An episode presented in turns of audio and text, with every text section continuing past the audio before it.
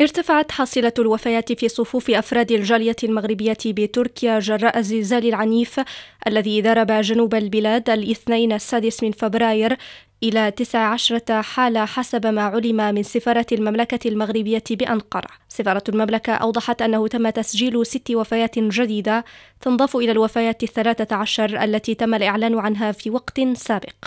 ويذكر أن الزلزال الذي بلغت قوته 7.7 درجات على مقياس ريشتر ضرب فجر الاثنين الماضي منطقة بازرجيق بولاية قهرمان مرعش جنوب تركيا حيث خلف دمارا واسعا بولايات غازي عنتاب وأضنا وملاطيا وديار بكر وشارلي أورفا وعثمانيا علاوة على قهرمان مرعش مركز الزلزال.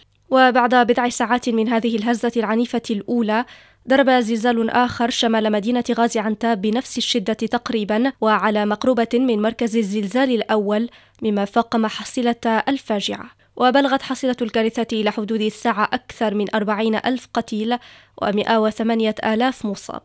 وتم إعلان الحداد الرسمي لمدة سبعة أيام وحالة الطوارئ في المناطق المنكوبة لمدة ثلاثة أشهر.